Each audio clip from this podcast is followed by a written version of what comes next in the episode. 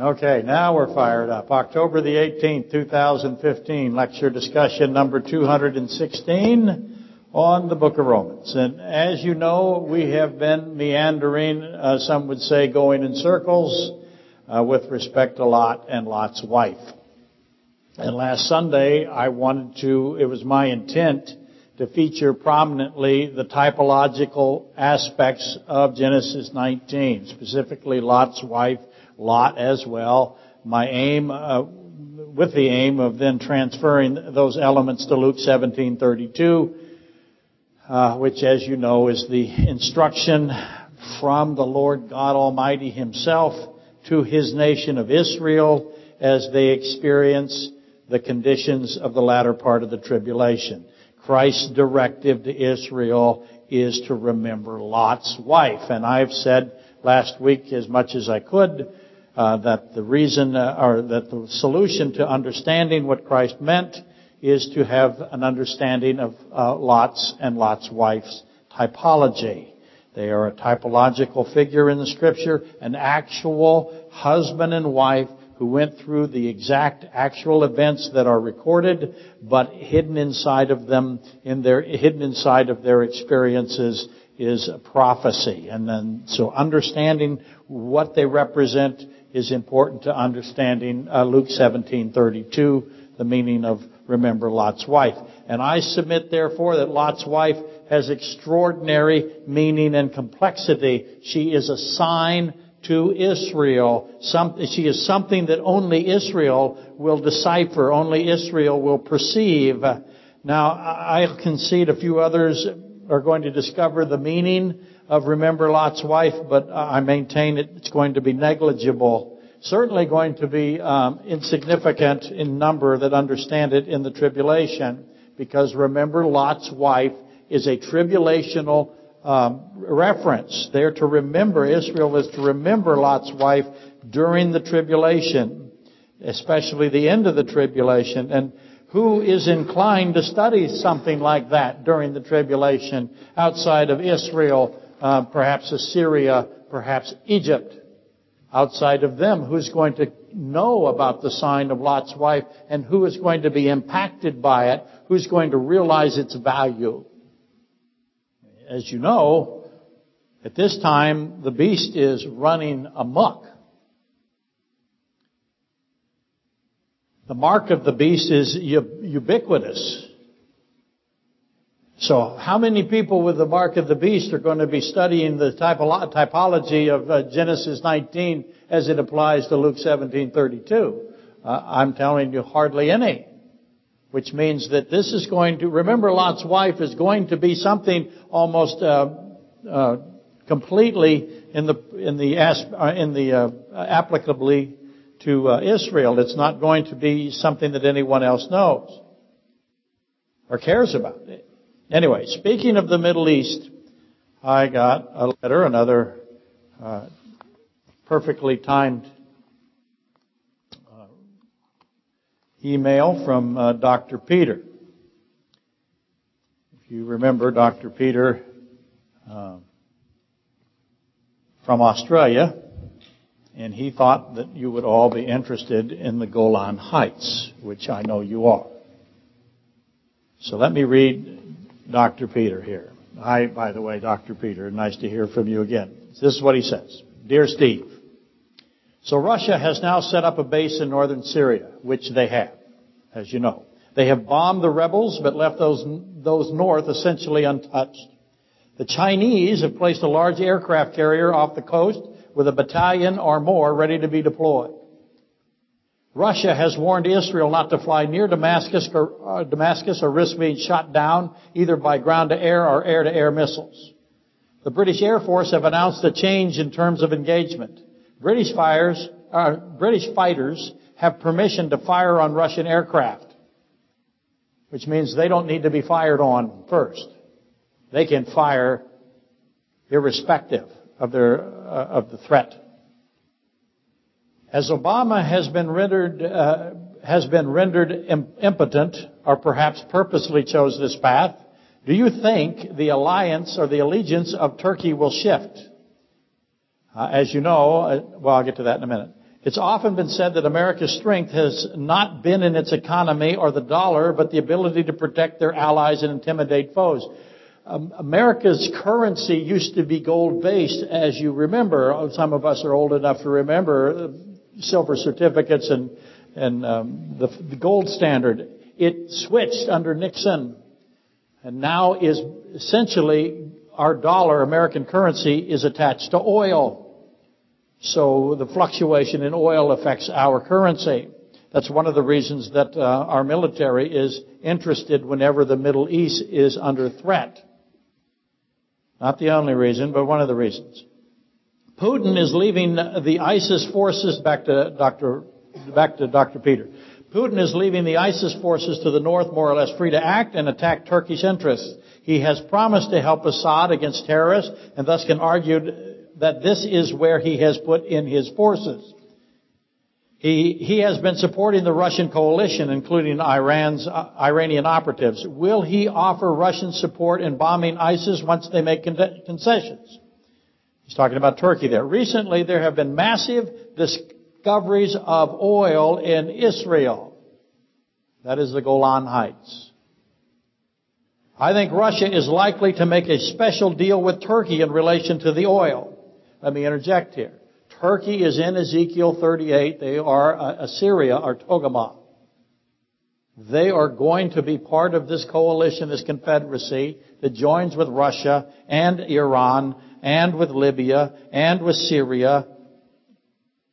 And they are going to attack Israel. And there is a hook. We'll read that in a minute. This is an Ezekiel 38 a prophecy that has been ancient, as you know. I think Russia is likely to make a special, Dr. Peter, I, may, I think Russia is likely to make a special deal with Turkey in relation to the oil. I am sure um, I could sell a proposition that all oil would go through Turkey at very favorable rates exchange, rate exchanges for their allegiance. That would remove NATO bases and might involve a port in Europe for the Russian Navy plus numerous unspecified land deals and support for development of a new Ottoman Empire. Whatever happens, Russia and Turkey are talking, as the Bible said they would. I think most of Europe will be willing to, to take so many refugees because they expect the U.S. led regime change option to provide them with access to Saudi oil.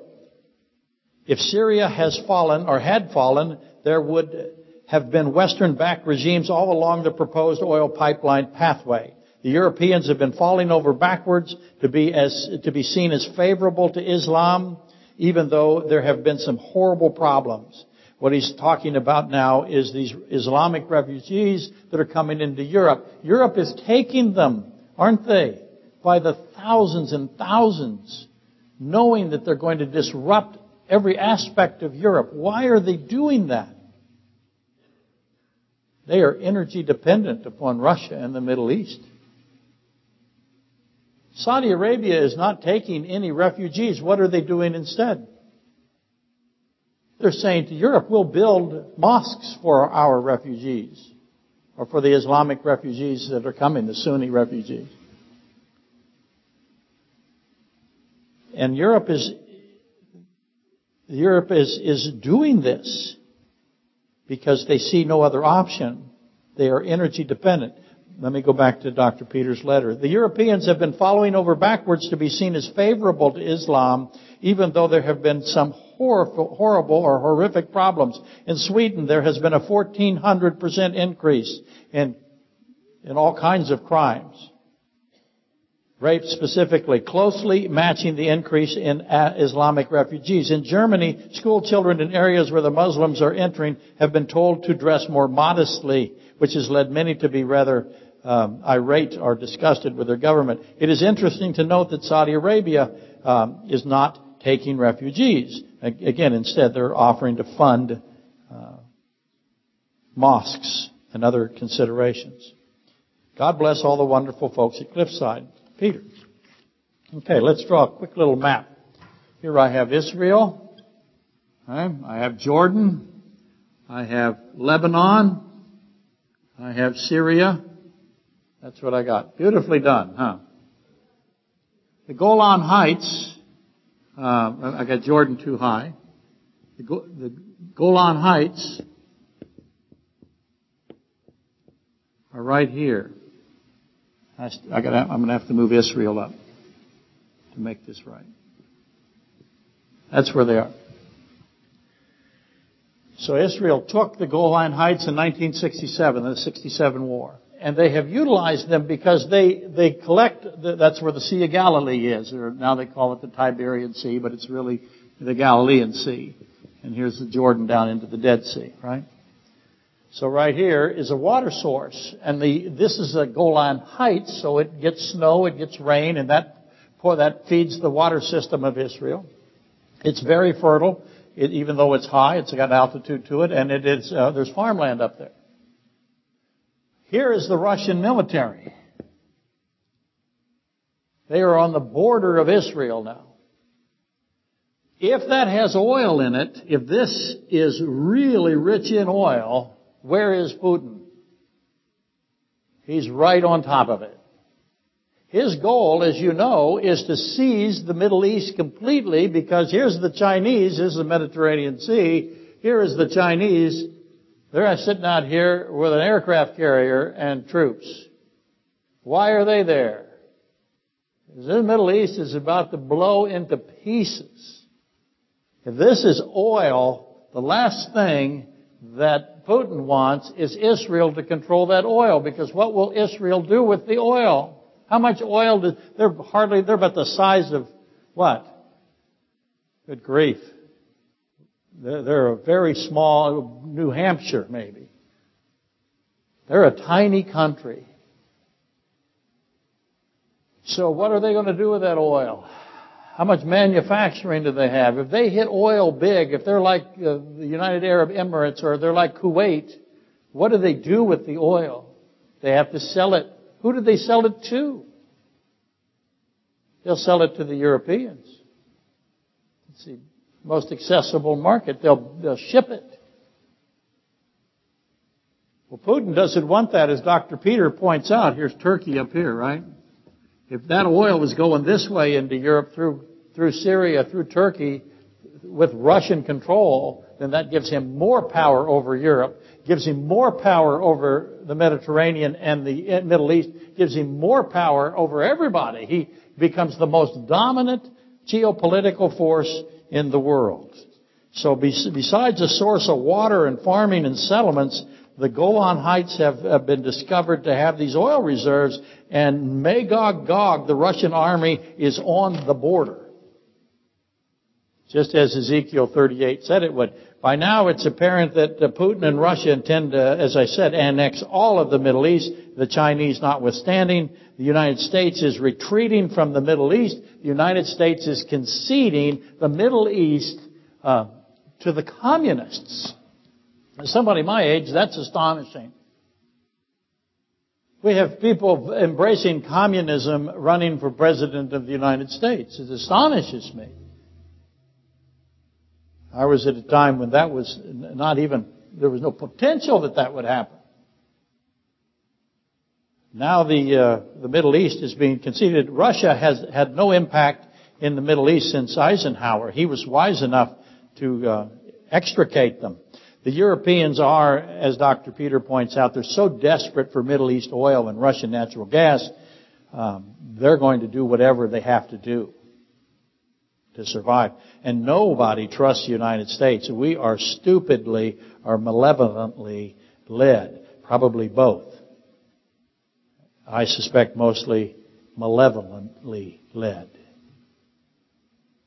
The abandonment of the Middle East uh, to the communists is going to explode the world. The communists do one thing very well. They slaughter people by the hundreds of millions. It's what they've always done. They have no regard for human life at all. They're monistic, atheistic. They have their morality. Of course, I could be describing the United States now, couldn't I? But certainly, uh, the, this is going to send the Middle East into chaos. I'm anxious, I'm interested to see uh, Great Britain saying fire on Russian planes, if you see it necessary. We've discussed this many times. uh, lately, but I just want to let you know that it's the Golan Heights is a major uh, source of oil now. Expect the Russians and the Syrians and the Turks and the Iranians attempt to take it. They're going to take it um, with the full unanimous approval of the United Nations. When Israel took it in 1967, the United Nations protested and said, "Give it back." We've had uh, we've had uh, uh, Israeli prime ministers say, "We'll give back the Golan Heights if you'll give us a peace deal." They've already tried to do that in the past. Um, that would be a, would have been a horrible mistake. Now that it is it is potentially filled with one of the largest oil finds in that area, that's going to be a an amazing uh, decision not to have given it back. Is this the hook of Ezekiel 38:4, Ezekiel 38:10? Is this are we seeing this in the Golan Heights? We've often speculated as to what it could be. God says something that when this confederacy attacks Israel that he will respond with fury. Ezekiel 38:18. And so we get to see the fury. If we witness that fury, that is a mind changing, not a mind changing, that is a life changing event for us. Count yourselves to be greatly privileged if we get to witness the war of Ezekiel 38 and the fury of God. Don't let a week go by without spending some time watching this. It doesn't take that much time. Just research it. Know it's coming. Okay. That was fun and cheerful. Everybody's now uplifted. I can imagine what it was like prior to World War II I, my father was of, of age during World War II. And he would talk to me about it occasionally. What it was like, everybody believed that Hitler was not going to take territory. They believed he could be appeased. And eventually, uh, Japan and Germany almost destroyed the world. If Japan had gotten an atomic weapon or Germany had gotten an atomic weapon, the world would be a much different place. We are watching things happen in the Middle East that are going to cause a war. Uh, it's got to be very similar to what it was for my father in the 1930s. Okay, the typology of Lot's wife. Who does she represent? That's the question. I stressed previously that there's this biblical comparison. It's not Abraham and Lot, it is Noah and Lot. There is a comparison between the two put in scripture. I think it's appropriate now to uh, juxtaposition Lot's wife uh, in here. So I have Noah being compared to not just Lot, but also actually being compared to Lot and Lot's wife. So Lot and Lot's wife is a um, is on the other side, if you will, of the list to Noah. I am proposing that Lot, Lot's wife, are to be joined together. Together they form the, the form a sign or the sign. Uh, they have discrete characteristics. By discrete, I don't mean anonymous. I mean separate, separate. Again, to repeat, Noah is in the judgment. He's inside of it. He's within it. He's on the water. The water is over him, uh, buffet, buffeting him. He is in the judgment. Lot and Lot's wife are taken by the hand. They're taken. That's very important. They're taken and they escape and they're out of the judgment. So one is in, the other is out of judgment. Lot's wife is a pillar of salt. She's described as salt. So they're out and Lot's wife is salt. And I'm obviously making the case here that Noah and Lot are put uh, in comparison because they represent who? One of them is Israel. or the wife of YHVH, or the wife of Jehovah. And the other one is the church, or the bride of Christ. I'm saying that pick which is Noah, which is Lot and Lot's wife. Once again, the wife of Jehovah and the bride of Christ, these two great signs that you can't separate, but they are different. Try to keep the constant union, the continual joining of Israel and the church to the forefront when you're reading Scripture.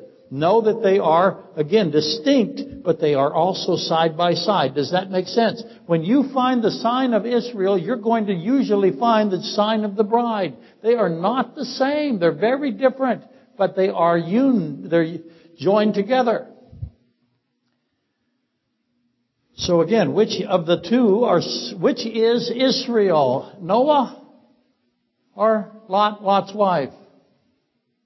Which one is going to be in the tribulation, in the judgment? Which one is going to be taken out? Which one is salt? Which one's going to escape out? See, that's your choice, right? Them's your choices. So, which is symbolized by Noah? Thus, which is symbolized by Lot's wife? And see what I did there? That's basic geometric proof, congruency of angles. If Noah is and Lot, Lot's wife, if one is one, the other is the other. I dropped Lot. I just went to Lot's wife. Anyway, hopefully that makes sense to you. I don't want to lay it out for you. I don't want to just open it up and feed it to you like you're a bird. I want you to figure it out yourselves and be able to defend your position. Okay, now during the post game last Sunday, the subjects of 2 Samuel 6, I won't put these on the board, but I'll get to them in a minute. The subjects of 2 Samuel 6, Numbers 4:15, and Acts 5, as they often are, uh, came up as being applicable to Lot's wife.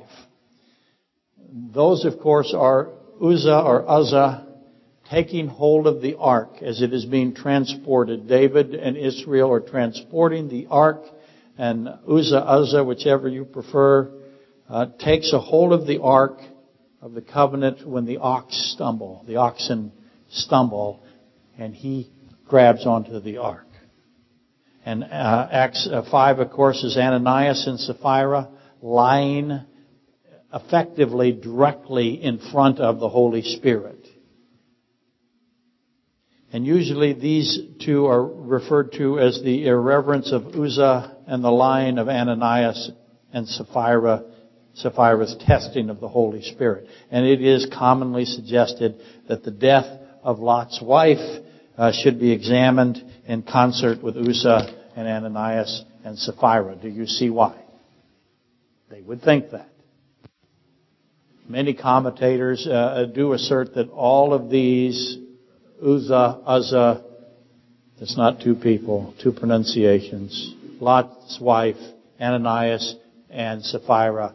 Most, many, many commentators do insist that those are examples of God killing disobedient people and should be lumped together.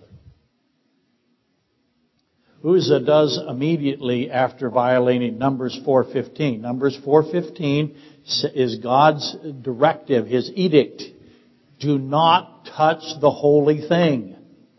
Let me put that on the board. Do not touch the holy things or the holy thing. Don't do it. Why is that a directive? The oxen stumble. Uzzah reaches out to take hold of the Ark of the Covenant. That is one of the holy things. That is a holy thing. When I say holy thing to you, by the way, what should you first thing you should do? I shouldn't say thing that many times. When I say holy thing, who is the holy thing? Luke 135. That is, yes, that is the infant, right? That is Christ. Um, he is called the holy thing. So now you know God is saying, don't touch me. Uzzah reaches out when the oxen stumble. He reaches out and he touches the holy thing, the Ark of the Testimony or the Ark of the Covenant, whichever you prefer.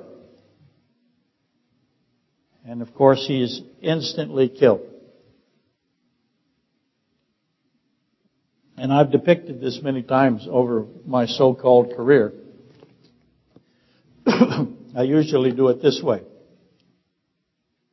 Uzzah is just kind of hanging out, you know, he's got the job of, and he sees the ox stumble and he doesn't want that ark to, so he just touches it and then God kills him. Poor Uzzah. How many of you feel sorry for Uzzah now? I did my best. Good of you not to raise your hand. Never raise your hand there.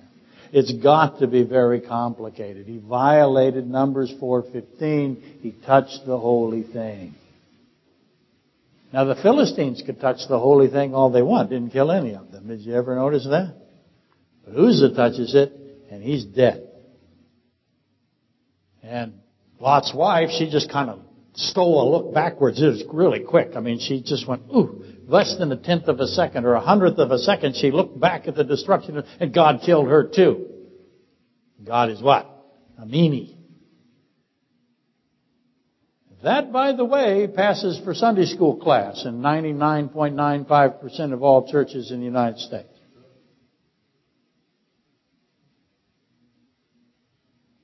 Let's just ask a couple of questions here. Ask the most obvious of the obvious question. Okay, let's ask the why first. Why did Uzzah die immediately when he reached out to take hold of the holy thing? Touch the holy thing, you die. Did he know Numbers 4:15? Oh yes, he did. He's a Levite. He's a priest. He knows don't touch the holy thing lest you die. So why does he do it?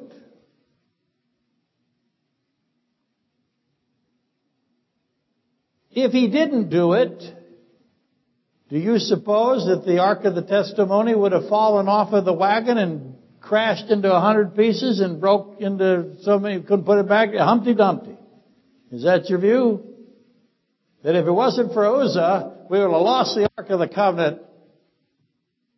Was the Ark in any danger of being destroyed? Answer that. Of course it wasn't. Why would you think that it was? If Uzzah or Uzzah reminds us of anything, it is the sons of Aaron, Nadab and Abihu, uh, Leviticus, Leviticus 10, 1 through 3.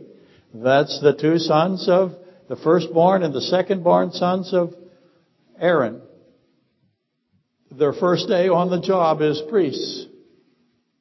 They bring profane fire. And they're dead.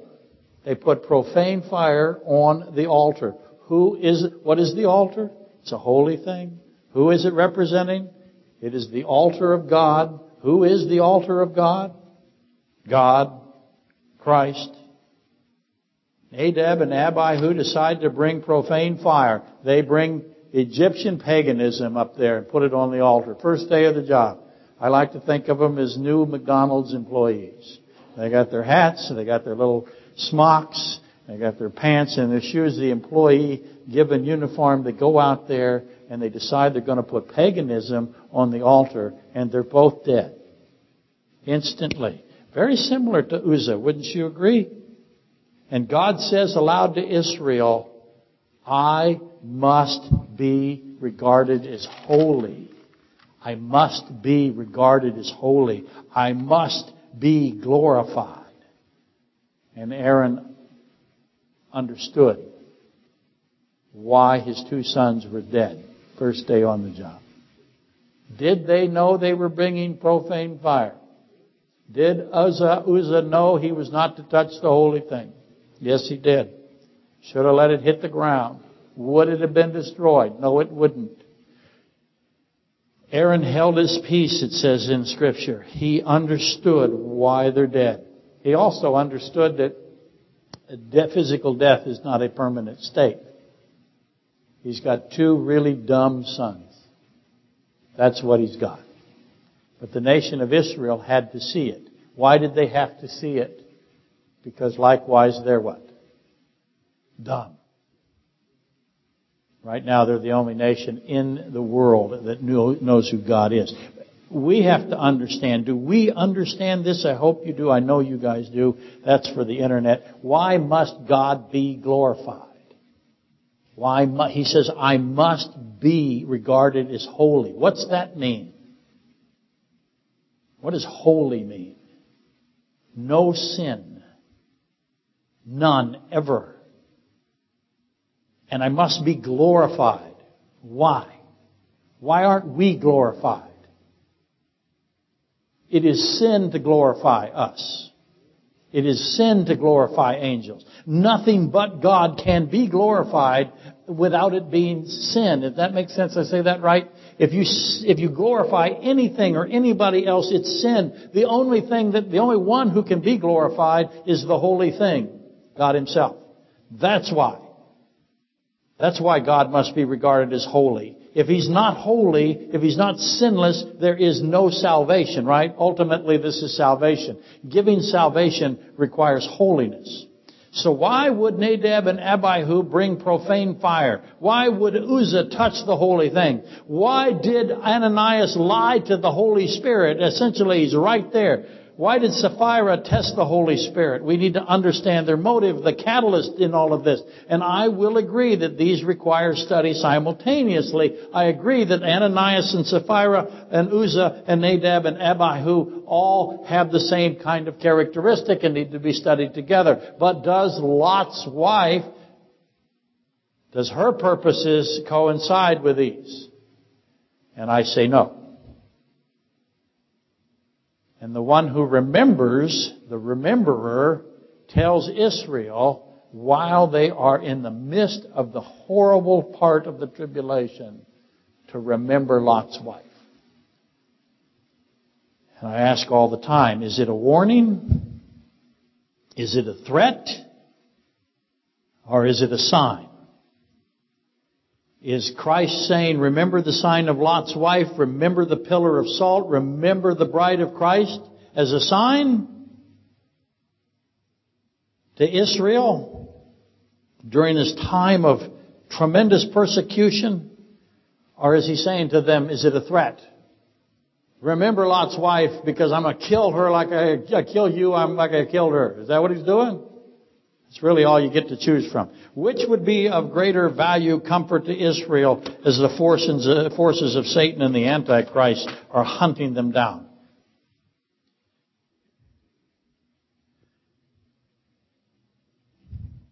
Does profane fire, touching the holy thing, lying to the face of God apply to Israel at the end of the tribulation as they're heading towards the blessing of the 1335th day?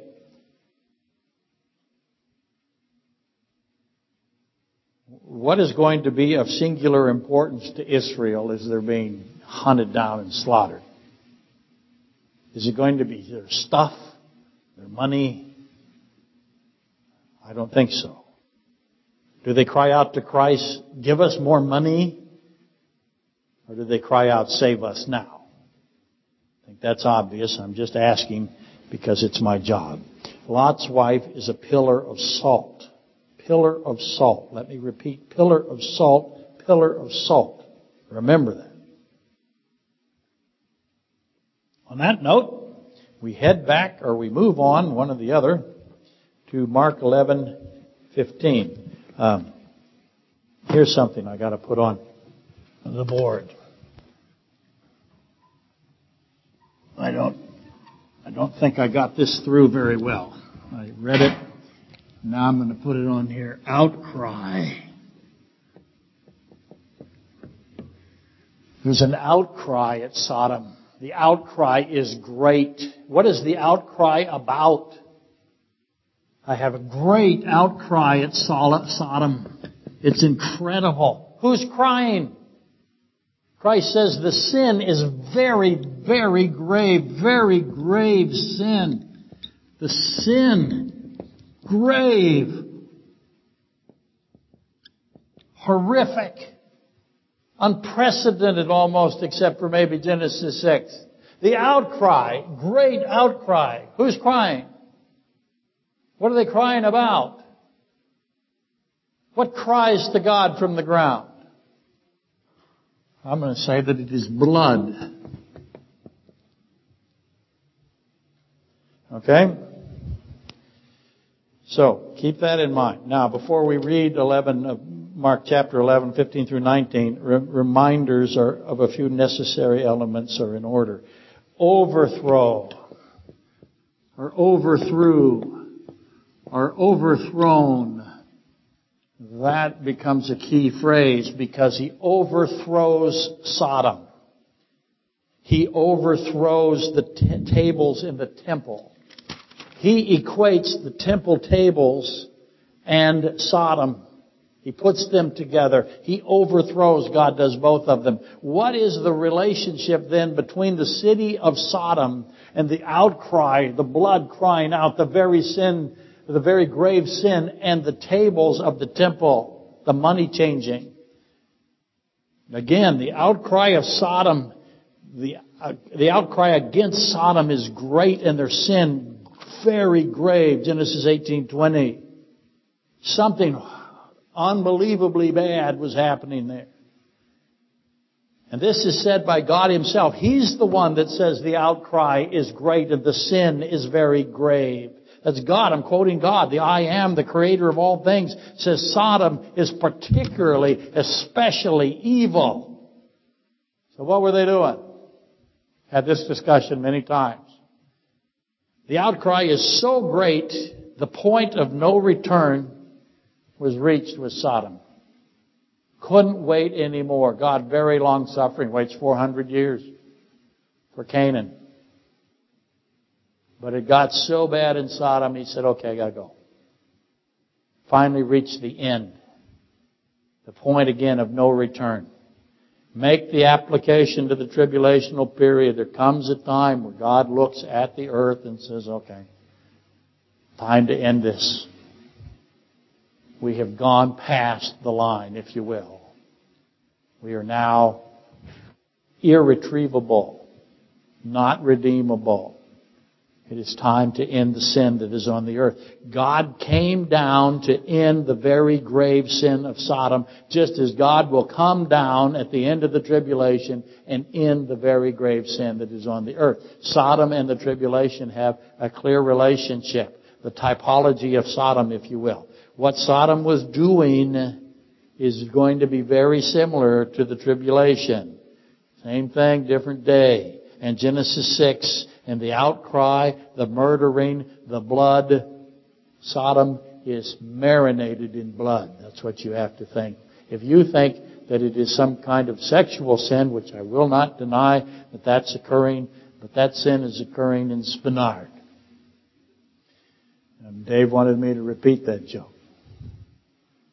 Those of you in the States that don't know where Spenard is, it's good that you do not know where Spenard is. No offense to those of you who live in Spenard. Did I grow up in Spenard? I did. I know where all the bodies are buried in Spenard. My point is, is that we have things in this city uh, that are are every that are sexually uh, perverted. That is not what Sodom was annihilated for, though it was a component that led to the blood. Sodom is, is awash in blood.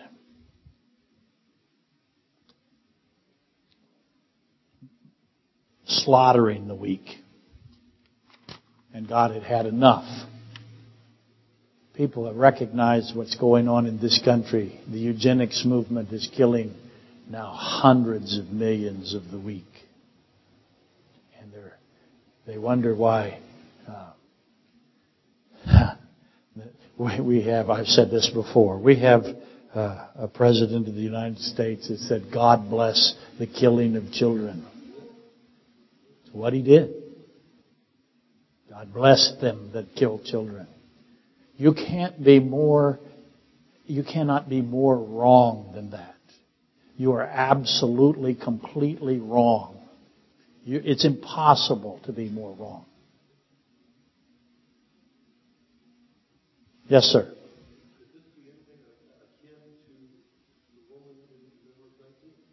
Well, uh, Dave, uh, Supper Dave for the internet is asking, uh, what is uh, Judges 19? Is that what you said? Judges 19. Uh, uh, I did a lecture a few years ago on Judges 19. I think Judges 19, clearly a great evil was being done there.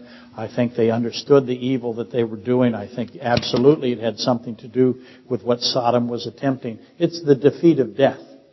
Sodom had defeated everything and they were waiting, they were trying to figure out how to extend their physical lives. And they were successful. I repeated uh, uh, Supper Dave's question for those of you who always tell me you can't hear the questions on the internet. So I do respond eventually. It's only been four or five years. Again, God, the time ran out on Sodom. The evil was too great.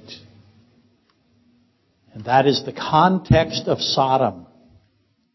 Okay? Understand the, the amount of blood and death that is there. That is Sodom. And that, within that context is Lot's wife, is the pillar of salt, is the church, if you will. Now the money changing of Mark 11, 15 through 19 bears some resemblance, bears great resemblance to Sodom. God essentially says they're the same. He treats them the same. He overthrows both. He overthrows both Sodom and the money changing. Money changing connotes, as you know, image. Image of God. And the opposite of the image of God is the image on the coin, if you will. People have God's image on them. Coins have images on them. That's what he's doing. God's image on humanity are clearly part of this equation, as is the image on the coin. God sees those two and the overthrow of Sodom and the overthrow of the temple and the money changing table as equivalents in the sense that they are set, they are side by side.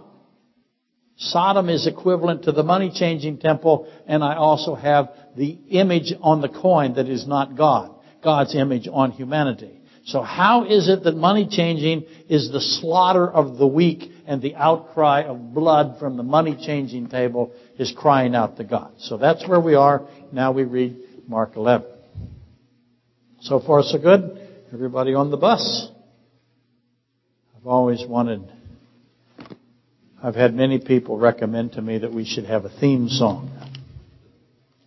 And we should have some kind of special effects whenever I back the class up, I should press a button and, and the, uh, the signal a dump truck or a garbage truck makes when it backs up. I thought would be appropriate. Yes, I'm killing time until I get to the passage. Now I'm there.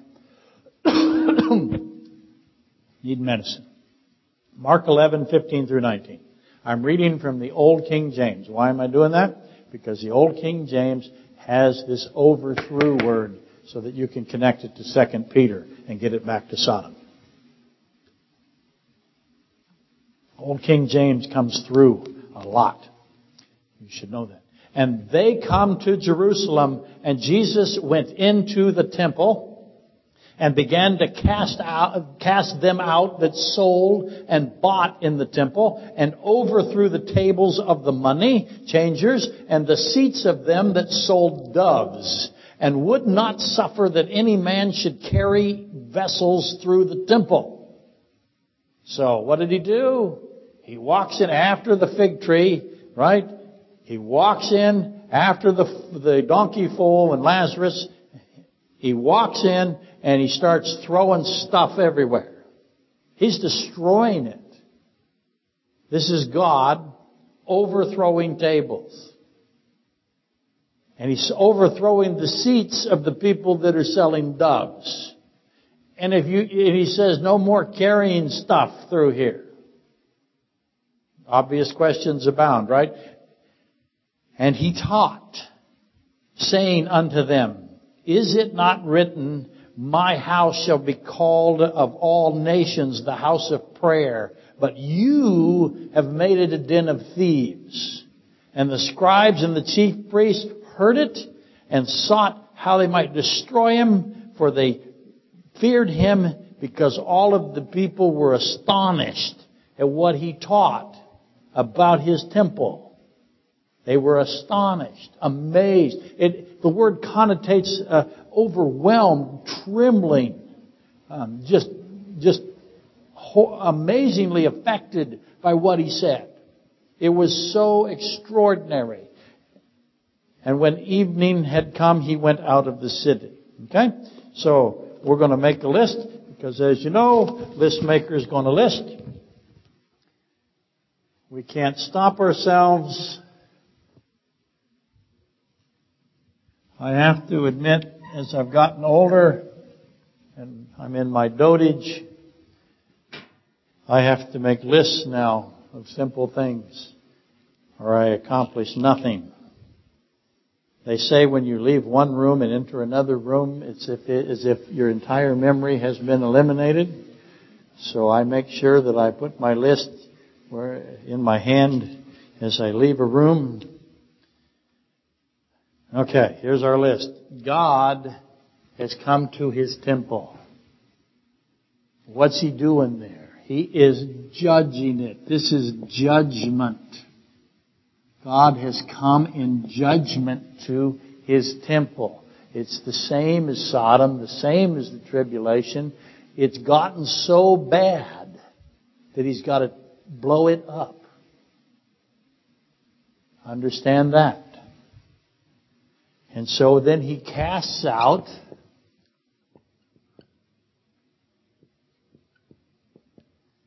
uh, he drives out he drove out those that bought and sold.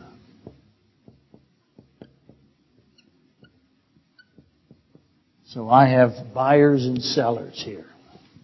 What's the obvious question? He overthrows the table. Overthrew. Now, you probably think he turned them over. Went around and started turning tables over. This is God. He's come to judge his temple. How big are the tables? You thinking plastic folding tables here? How much stuff is on them? What stuff is on them? How are they, how are they attached? They're just sitting there, they come in, they set their tables up every Wednesday? Or they've been there permanently for years? How heavy these tables? How many tables? How many people are in this place? What day is it? What week is it? What's going on? Passover. Where in the temple is it? It's in probably the Gentile court. What does overthrow mean when God does it? It's, it's attached to judgment. I have money changers in there. Who are these guys? Did they go to money changing apprentice class? How do you become a money changer? What do we call money changers today? We call them bankers.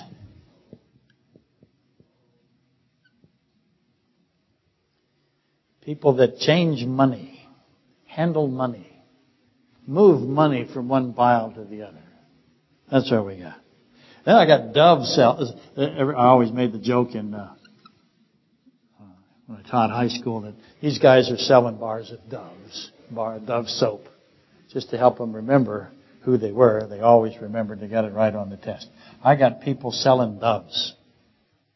Not ice cream bars, not soap, actually birds. And then this really kind of mysterious thing, God stops the people. I got people who are walking through God stops the people who are carrying vessels. Vessels are interesting because those essentially are clay pots, right? They're carrying a bunch of clay pots through the temple. He's not going to allow that anymore. No more carry. So I got, what have I got here? I got, I got buyers and sellers, I got money changers, I got dove sellers, and I've got people carrying vessels. All of them, God makes it clear not to do this. And then he begins to teach about the temple. Isaiah 56, 7. I'll go ahead and put that up there. Isaiah 56, 7. Jeremiah, what is it, 7, 11? Yes. 7, 11. The den of the, the, it's supposed to be a house of prayer, but now it's a, a den of thieves. And the Pharisees, when they heard what he taught, how long did he teach? He didn't say just that one sentence. He explained this temple, the purpose of it. Who's, who's by the way in charge of it right now? We'll have to get to that in a minute.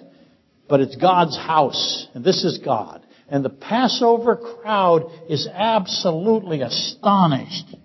They can't believe what they heard. It was unbelievable. Now this would be G, this would be H.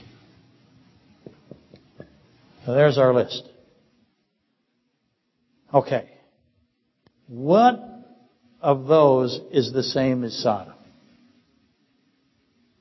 Where is the sameness with Sodom? Where is the slaughter? Slaughter is going on here. Outcry is going on. He's judging this just like he judges Sodom, just like he will judge the, at the end of the tribulation. We got some suspects. Again, we got them that bought and sold. What's the question?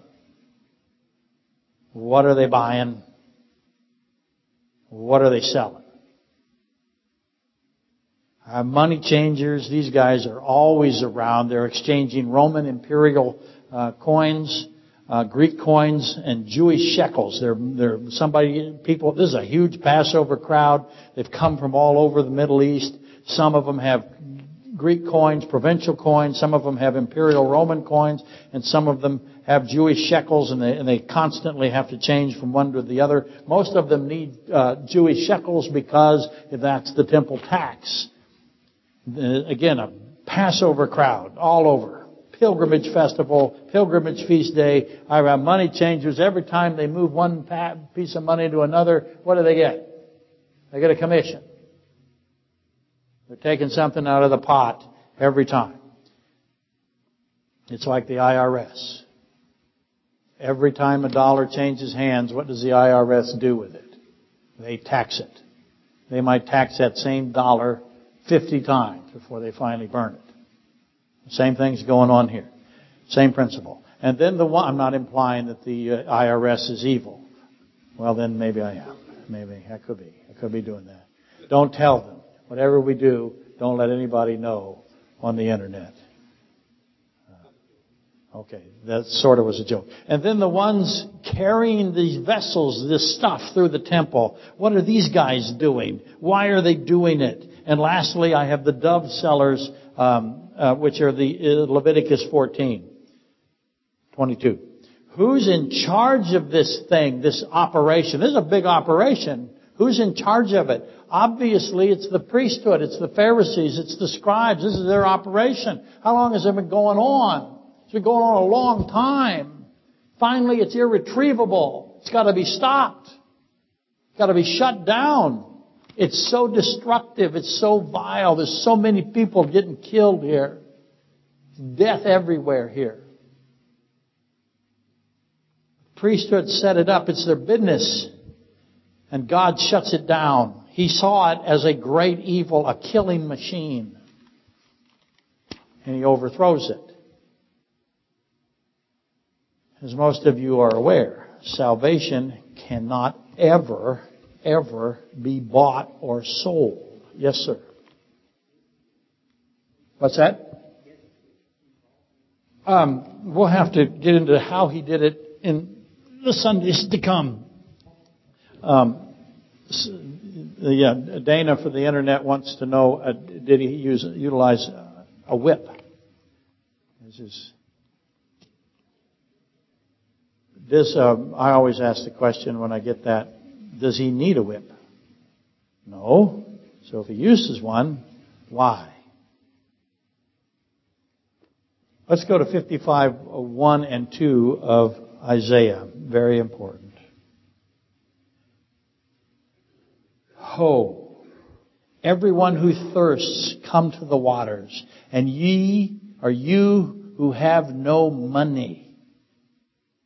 Come to the waters, you who have no money. Come buy and eat.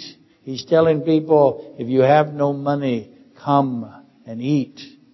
Yes, come buy wine and milk without money and without price. You see what seems to be a contradiction? How do I buy without money? That's the point. You come without money. Why do you spend money for that which is not bread and your wages for what does not satisfy? Listen carefully to me. God says here in Isaiah 55. Eat what is good and let your soul delight itself in abundance. Incline your ear and come to me. Hear and your soul shall live and I will make an everlasting covenant with you. The sure mercies of David. Salvation takes no money. Cannot ever be bought or sold. Salvation cannot be bought, cannot be sold. If it is purchased, it is not salvation. If you spend money for salvation, you did not buy salvation. It cannot be earned. God condemns all doctrine that sells and buys salvation. That was astonishing to the Jews. Their whole existence was all about buying salvation. What percentages of the church today sell salvation? It's in the 90s. What's, what percentage of religion in the world today sells and buys salvation? 99.9%. It was astonishing to the Jews. They had been conditioned to buy their salvation. That's what the whole point of the temple was to them. The temple was the place where you bought your salvation. That means somebody was selling it. Notice it drove out the buyers and the sellers. I had people selling salvation. I had also people buying it. Why would you buy salvation when it doesn't make sense? You're trying to sell the salvation right to the people, but you also have people buying salvation here. Who, what's going on here?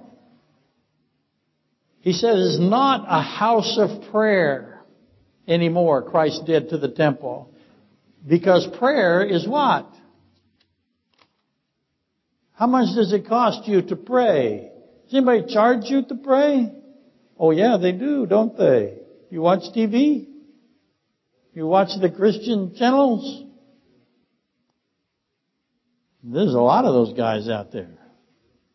Many are going to sell their praying. Send me money, I will pray for you. Send me an envelope of money, I will hold the envelope up and I will pray. You will pay for my prayers. That's wicked. That is so perverse and wicked, it can't be worse. Yes, it can. But that is wicked. And that's what the wicked say to the weak-minded. That's going on here in the temple.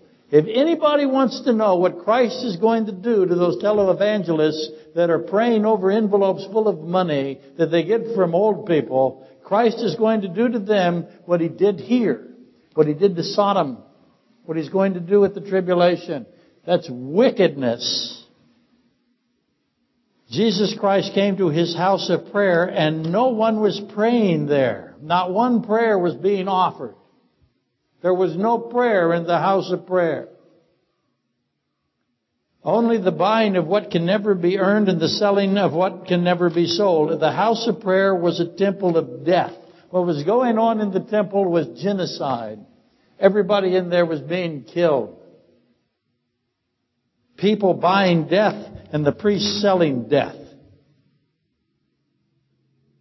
God saw Sodom as irretrievably lost and God saw the temple likewise. Dead and dying people everywhere. Killers killing for money. So let's ask some questions.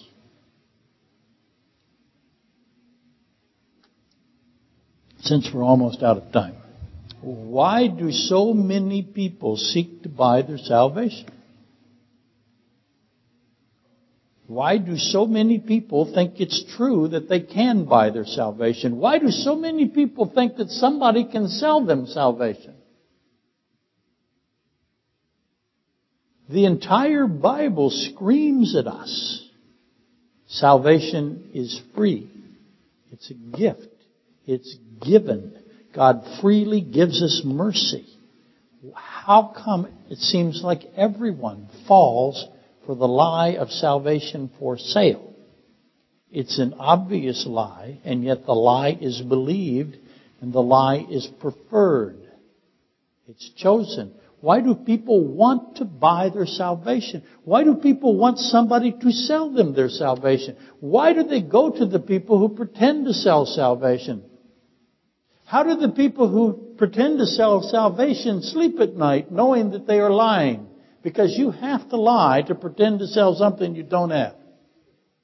So how do they get in that job? Why do they stay there?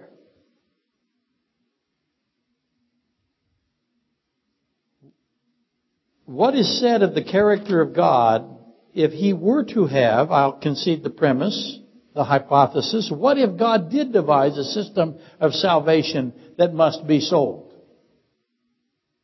If that is in fact what he did, who could be saved by a, a system of salvation that has to be sold? No one. What does that say about God's character? It is a fact of humanity that mankind presented with salvation freely given by our Creator and contrasted with a method that demands payment that has a, this labyrinth, a labyrinth of complicated, impossible to keep regulations, mankind overwhelmingly chooses the system that he can buy. Why does he do that? In other words, the math has been done.